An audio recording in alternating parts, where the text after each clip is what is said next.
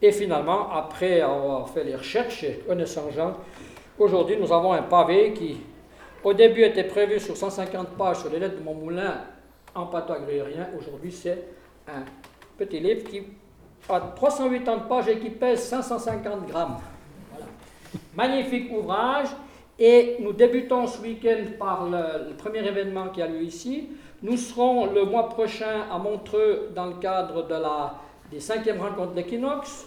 Nous serons euh, à la fin euh, avril, début mai au Salon du Livre à Genève durant cinq jours où nous présenterons l'exposition que vous pouvez découvrir déjà cet après-midi ici à la bibliothèque cantonale universitaire.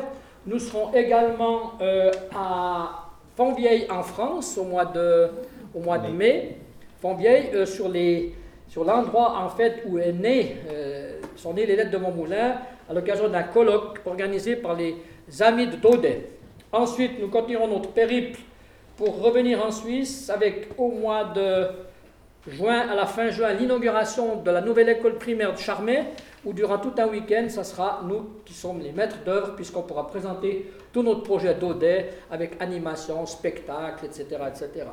Puis ça sera à la fin août la fête du livre à Saint-Pierre-de-Clage, euh, chez nos amis valaisans, et avec peut-être, euh, on attend encore des nouvelles, une petite incursion de nouveau dans le canton de Vaud au livre sur les quais à la fin août, et enfin le finissage aura lieu à Bulle, au musée gruyérien, dans une exposition qui durera environ trois mois, avec la participation à cette occasion de Emmanuel Fornage, Emmanuel Fornage qui est un découpeur, qui fait du découpage et qui avait fait un, livre qui s'appelle La chèvre de Monsieur Seguin et qui sera là pour une grande démonstration à la fin, mi-septembre à Bulle.